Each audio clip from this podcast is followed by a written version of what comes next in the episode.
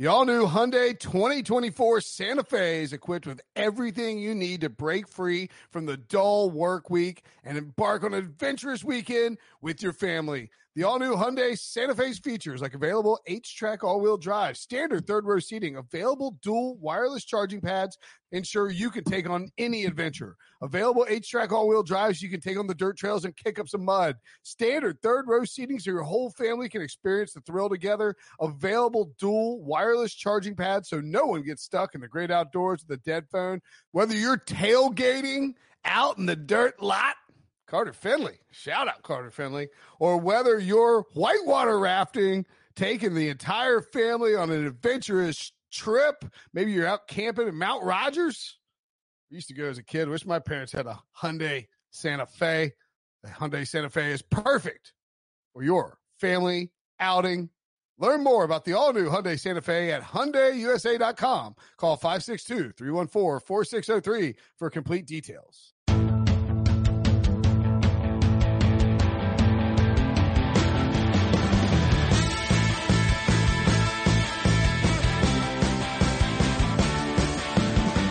What's up, everybody? Welcome to the Big Six Podcast, CBS Sports Daily NFL Podcast. I'm Will Brinson. I'm your host. We're actually multiple times per day through the month of June for whatever reason. Actually, it's not for whatever reason. We have a very specific reason. We're doing the All 32 series where we break down with an excellent guest, someone who knows the team well, every single NFL team, or at least like 15 of them until we get tired of the series and we give up and don't cover the Jaguars.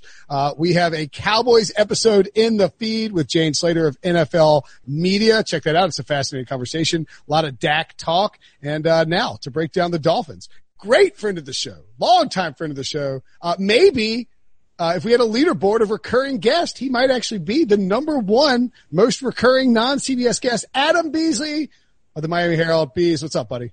Yeah, your advertisers are now running for the hills after hearing that plug. Follow Bees on Twitter at Adam H.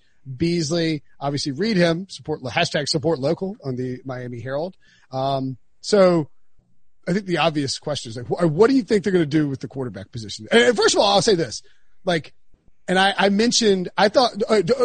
Let's back up one second because I want to ask you about the draft itself, because you guys at the Herald and everybody did this down in Miami because the team was leaking out aggressively that they did not like Tua Tagovailoa. And look, it's your job to talk to sources and to report it. And that, okay, so do you think they did a good job with the smokescreen, or is it just like they did a fine job and it's just sort of the way the market worked and Tua's health was that they landed him at 5? Yes. I think the idea that Chris Greer was here intentionally putting out disinformation is a bit wrong.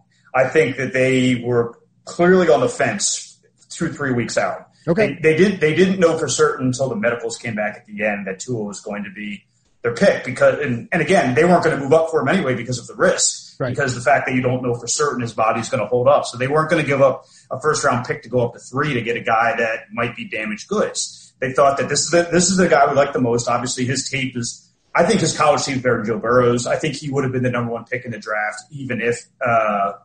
Well, you think if Tua was completely healthy, even with Burrow doing what he did, Tua would have been first? Yes, because he has 3 years of evidence. I mean, if Tua had made it through the season healthy, he obviously would have been in the college football playoff again. Yep. I mean, they would have almost got in without him. Yeah, exactly. Yeah. So he would have had 3 or 4 more games of high level tape against the best teams in the country. And he did it for 3 years. I mean, one of his first passes as a collegiate was to win the national championship. I mean, and it was a bomb and a walk off. Great. Yeah, it was a fantastic throw. So no, I think that there would have been enough teams out there to make Tua the number one pick. And if the Bengals were on the fence about it, they could have traded out. I mean, if they were fine with either one of them, they could have taken that king's ransom that the Dolphins and other teams offered. Or at least the Redskins were going to do that. Like, if Tua is 100% healthy, he goes to worst case scenario and the Redskins get a bounty for him. But because people just didn't know, and again, like, it's easy. We're used to it now, but like, It was very weird to deal with an injured prospect who had multiple injuries throughout the course of his career in a Corona situation where he just couldn't check these teams, get checked out by these teams. How do you think the Dolphins will play this in 2020, because I think there's a lot of people who think there might be a redshirt situation and they might let Fitzpatrick play. He obviously, I think it was, he did an interview with, was it Joe Thomas? Is that Eric Wood, maybe? Eric Wood. That's right. Sorry, Eric Wood. Sorry, all those linemen look alike to me. All those retired skinny former offensive linemen look alike to me. So he talks to Wood and he's like, look, man, I'll give him whatever he needs. Like, Fitz doesn't seem – he's not going to be mad if he loses the – like, how do you think they're going to play this out, I guess, is my question. Well, there's a lot of layers this onion to unpeel. Fitz was on the fence about even playing again this year, wow, even though he's under contract, late last season. And I spoke to him in a private moment, no tape recorders, just chatting. He's like, no, what's going on? And I could see he didn't want to get into it. I was like, well, is it your family? He said, oh, no, it's not a family situation. In my mind, what I think we thought at the time was, well, he wasn't going to come back if he didn't know he was going to play. Right. I think he didn't want to come back if the offensive coordinator was still here. And that's Chad O'Shea, who came here from New England last 1 year. And it was – we wrote about this a couple of weeks ago in the Herald. We walked through the whole process of what happened. And he had lost the team, essentially, lost the offense. He was over his head. Bleep show was the word that one of the players said to describe it. I don't think Fitz wanted any part of going back to that kind of situation. So when the Dolphins made the change, brought Chan Gailey out of retirement to run their offense. Fitz's guy, by the way, he got Fitz $80 million in Buffalo. People forget that was like I remember we were. I mean, that was like, when did you start? We started around the same time, right? Or we've gone over this a million times, but like roughly the same timeline in terms of working in the NFL media. Like, I mean, Brian Fitzpatrick got a $70 million contract from the Buffalo Bills. Like it was crazy. Yeah, even though he has 27 kids, he's never going to run out of money thanks to the Buffalo Bills. Thanks to Chan Gailey. But no, I think Fitz wants to play, but he knows the score. He was upset last year when he was benched for Josh Rosen because he knew Rosen wasn't good enough. I mean, he knew he wasn't going to say it publicly, but he knew he was a better player than Rosen, and he thought it wasn't helping the team. If Tua plays this year with the team set up how it is, he's beaten Fitz out. That's he's going to earn that time because I know the Vegas has them at 6 wins. I know, the FPI and all that don't think they're a 500 team even. I look at a roster that was horrendous last year, absolutely horrendous. One of the worst teams ever assembled, and they won 5 games, and they won in Foxborough, and they won in a lot of different ways you wouldn't expect. Now, fast forward a year, and they put tens and tens and tens of $1 million of guaranteed money into a locker room, plus 11 draft picks, including 3 in the first round. If they're only 1 win better, that's a failure. I mean, that is a huge failure for this team if they only go from 5 to 6 wins this year. Whoever's going to play quarterback for them this year is going to be good because Fitz knows that system as well as anybody. He's comfortable with the personnel. If he wins the job, it's going to be because he's good. Do I think they're going to redshirt Tua? No. I think that there's a chance that he could start out on PUP during training camp, particularly because they're not going to have any chance to see him this spring. If it was a true open competition from April 1 or May 1, or whatever it is, they would have reported for OTAs, and Tua had a chance to get that entire offseason in the system, there's a chance he might have beaten out Fitzpatrick. He's that good. But I don't see a scenario with if it's just a compressed, real quick 4 or 5 week audition, how he's going to have enough knowledge, enough reps to be their starter week 1. For me, the wild card's Rosen. What do they do with him? Because I think Vince is going to start. I think Tua is going to take over at some point if they don't get to where they want to get to. But what happens to Rosen? Because, I mean, talk about a guy with 0 trade value now. I mean, I was having a conversation on our own podcast, by the way, Dolphins Depth, Armando Salguero and me. Plug it away. I appreciate it, Will. And he was saying, well, why doesn't Rosen force his way out? And my answer is, with what leverage? I mean, the only way he could force himself out at this point if he's so annoying they just cut him. We're like, go get arrested or something. Be like total a-hole, and they're just like, all right, look, we don't want to deal with you. But I mean, even then, like, Fitzpatrick's time is coming to a close. Rosen does have a pedigree. He's still just 23 years old. He's under contract for 2 more years. Like, if he's a good teammate and he's quiet and he works hard, like, he's got some. I mean, like, it would be crazy to get rid of him. He's cheap as hell. Especially, yes, even for a number 3 quarterback, $2 million is very cheap. Right. But not only that, who's to say that Fitz doesn't get coronavirus? Who's to say that Tua doesn't get coronavirus? And they've got to shelve the guy for 2 weeks. And all of a sudden, if Fitz gets sick, Tua's not ready, what do you do? you got to have someone who's got some experience on. I know he's had a ton of experience, but you have to have someone in the building ready to step up and play. So I think they keep all three. They're going to alternate between Tua and Rosen, who's on the active on game day. I doubt they'll keep all three active. And he'll have a chance to rehabilitate his reputation and his career. I think the likeliest path for Rosen is he goes through the season largely as the backup, maybe sometimes as number three, and then he has a chance in 2021 to be their clear-cut number two because Fitz isn't going to be here in 21. Or if he plays well enough in the preseason and in spot duty, the Dolphins get something for him and flip him for a draft pick. Yeah, and I think it's a good point that you make. Like so, and I think Fitzpatrick probably not going to be there past 2020. You know who probably else isn't going to be there? Chan Gailey. Like. I mean, I'm not saying he's not going to stick around for a while. That he's great at his job, an underrated coach in terms of the pantheon of offensive coordinators, and actually was fairly decent in Dallas, I guess. But like Fitz, if Tua beats out Fitz in a Chan Gailey system, it means Tua is ready to play at a Pro Bowl level almost. You know what I mean? Because that's how familiar Ryan Fitzpatrick is with the system. And so, yeah, I mean, I think that's interesting. And like, I don't think you would bring back Chan Gailey out of retirement as like the long-term setup to pair with Tua. Like that's not the play. Okay. So let's take a quick break and then we'll come back and we'll discuss more matters at hand with the Dolphins. The perfect combination of versatile athleisure and training apparel has arrived. Thanks to the visionary minds of New Balance, Clutch Athletics, and Rich Paul, the designs reflect the heart of the athlete and the spirit of the community. With rising defensive stars Will Anderson and Chase Young on the roster, Clutch Athletics brings the best innovative gear to all athletes, giving them style and performance on and off the field. Learn more and purchase Clutch Athletics at NewBalance.com. Okay, so what is the story? I mean, like this quarterback thing with the Dolphins is all anybody's going to talk about. That's just how rookie quarterbacks work. What is the storyline that not enough people are paying attention to with the Miami Dolphins? I think their secondary has the chance to be the best in the National Football League. I think they can be the best coverage secondary in all of football. And that sounds crazy because they gave up a bajillion yards last year. Well, they gave up a bajillion yards last year with Xavier Howard missing most of the season, with them playing guys literally off the street late in the year, with Bob McCain still learning how to play safety, with Eric Rowe making a position change to safety. Now, fast forward a year, and they've got Xavier back healthy. They have that experience with McCain and Rowe. And Rowe is one of the better covered safeties against tight ends you're going to see. I mean, they kind of just stumbled into him. They signed him to be a corner. It didn't work out there. It was like, all right, let's try him with safety. And he got a contract extension out of it. And then you throw in Byron Jones, who's the best free agent position player available, best free agent, not a quarterback available. And only available because the Cowboys, who, by the way, check out the Jane Slater podcast about the Cowboys, are idiots and paid Zeke Elliott instead of paying Dak Prescott and then being able to franchise tag Amari Cooper and sign Byron Jones. But, that's neither here nor there. And it worked to the Dolphins' benefit because it was stunning. We thought – Xavier's had some issues. He's had his health. He had an arrest, although those charges have been dropped. So we were thinking, are you cutting? Are you trading Xavier Howard? No, they're going to play him together.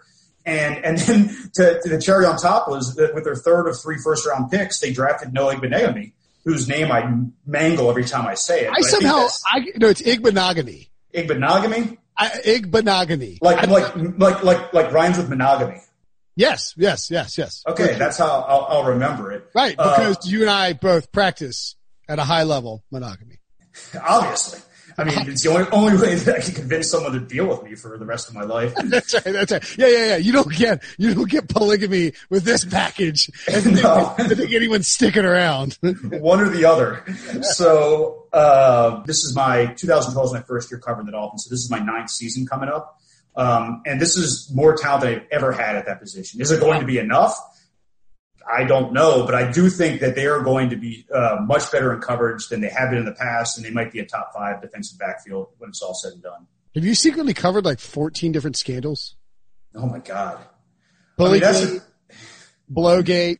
Like Blow/Hookergate. Yeah, I mean, you could do a 30-on-30 just on Richie Incognito. I mean, The scandals that he had in Miami alone are wild, but no, it's been. Oh my God! You started with Joe Philbin. Yes. Yeah, they had the Hard Knocks back in the day, yeah. For years and years and years and years, this team was only in national news for being embarrassing, like for doing something that's totally out of bounds. This is the first offseason that I've been like, whoa, this is what it's like to cover a team that has national interest for a good reason. And it's been great. I mean, they're only going to – we talked to the team CEO today, and we talked to Miami-Dade mayor because the Dolphins had – and I should plug this. It's really cool. They're doing a community outreach program where they're giving away 1,000 meals a day for the next year for people awesome. Who are suffering from COVID. And Flores and Greer and Tom Garfinkel, the CEO, and the mayor of Miami-Dade, they were all at the stadium today. Giving away food for the start of the program. But we got a chance to talk to these people. And the mayor says, absolutely, there will be football at Hard Rock. And he thinks they're going to be able to get like 15,000 people in that building. What is the biggest position battle for the Miami Dolphins to watch as we sort of, and it's early June. We're recording this and obviously no OTAs, but we think we're getting training camp. So like it's a month away, 2 months away, whatever it is. But what do you think is one position battle that is worth watching for the Miami Dolphins? Could it be Jordan Howard and Matt Breida? Or does no one? Ooh, that's a fun one. See, again, Matt Breida, who remembers that he's on Dolphins at this point? I mean, that is the perfect snapshot of Corona Brain. I mean, it happened day three of the draft. The Dolphins had 27 picks that day. And all of a sudden, oh, yeah, by the way, we may have a new starting running back. And they just kind of slipped that right in. So, no, that's going to be a great battle. My guess is they're going to split carries anyway, so no matter who starts, it doesn't matter. They're both going to be out there. I think offensive line's pretty wild because they drafted three dudes. Yeah. They signed Eric Flowers. They signed Ted Karras. They've got some horses there now. They have legitimately 12 guys who are going to compete for 7 or 8 spots. Guys that are going to be the active on the 46. It's more than 46 now, isn't it? How many is on game day? Yeah. Again, Corona Brain. We'll look it up. We'll tell you. It's like 48 or 49 now. So but you're going to have. I was going to say, I agree with you completely. And I think the offensive line is very interesting for Miami because like you sort of have to balance this. Like, do you want to put, Solomon Kinley and Austin Jackson and Robert Hunt out there? I mean, three guys taken in the first, 4 rounds of the draft, how do these guys slot in there? And if you do put out these young offensive linemen, do you then want to go with Fitzpatrick? So Tua Tagovailoa isn't being, by the way, you got stuck with Tua Tagovailoa and Noah Igbenogany. That is tough. On the same night. Yeah. I mean, within hours of each other. It was, Bees, can you do a radio hit? Absolutely not. I cannot do any radio hits. I'm practicing my pronunciation. It's like do you put those young guys out there with Tua? Because if you do that, you do run the risk of, your young quarterback who has been injury prone taking more hits with an inexperienced offensive line, right? Yeah. Well, Austin Jackson to me is kind of he'll be the canary in the coal mine because if he plays, they're going young. His upside. He's great, but he's raw. He's 20 years old. Yeah. I mean, they drafted some other guys that weekend that are 4 full years older than he is. That's crazy. I mean, 4 years older than him. So I think they're going to go. He was born in 99. He was born in 99. Oh my God. He doesn't remember anything. Like he probably barely remembers the economic crash in 2008. He's like, he was born with a cell phone. And he got an email address, he had his birth certificate emailed to him when he was born. Yeah. So, they're not even millennials at that point, are they? He's sub-millennial. Yeah. Yeah. Gen Z, I think they call it. Yeah. Let's get out of here. Let's finish. I'll ask you this. We'll get out of here. Win total projection is what we throw out there. But instead, I'm going to ask you, what do you think the ceiling is and what's the floor for the Dolphins? And what is, more importantly, a successful season for the Dolphins in 2020? There's a lot of parts to that question. There are. I will say this: they will play meaningful December games this year. Okay. That's a success in my mind, right there. Totally, because it's going to be a function of the AFC East being substantially worse than it's been in a long time, or at least on the top end. I think we've discussed this in the past. I think Josh Allen's a complete fraud. I think the Bills are due for an 8-8 season this year. I think the Patriots are due for a 9-7 season this year. So I think 9-7, 10-6 is going to win the AFC East. And all that means is you have to get to 6 wins before December arrives. The Dolphins can win 6 of their first 13 games, wherever it's going to be. And the question is, what do they do down the stretch? I got to call up the schedule. They have their last half of the season's crazy. They have four straight games against just the dregs, like awful teams. And then the last four are like playoff teams every single week. Patriots, at Raiders, at Bills. Yikes. So, I mean, I do see a path to them being relevant in December, and then their youth and their lack of talent and all that fail on them. But they're going to be a much more competitive team, particularly early in the season, than they were last year. Last year was crazy, man. They were picking guys up off the street on Wednesday and playing them on Sunday. That you're not going to see that this year. It's going to be a real roster run the correct way. Adam Beasley at Adam H Beasley on Twitter. Great friend of the show. Read him on the Miami Herald. Check out his podcast. Bees, always a pleasure, buddy. Thanks, man. MTV's official challenge podcast is back for another season. And so are we. I'm Tori Deal. And I'm Anissa Ferreira. The wait is over, guys. All Stars 4 is finally here. And this season takes it to a whole new level. Old school legends, modern power players, and ex-lovers are all competing in Cape Town, South Africa for the prize of $300,000. And we're going to be right here along with you fans, covering every episode on the podcast. Listen to MTV's official challenge podcast wherever you get your podcasts.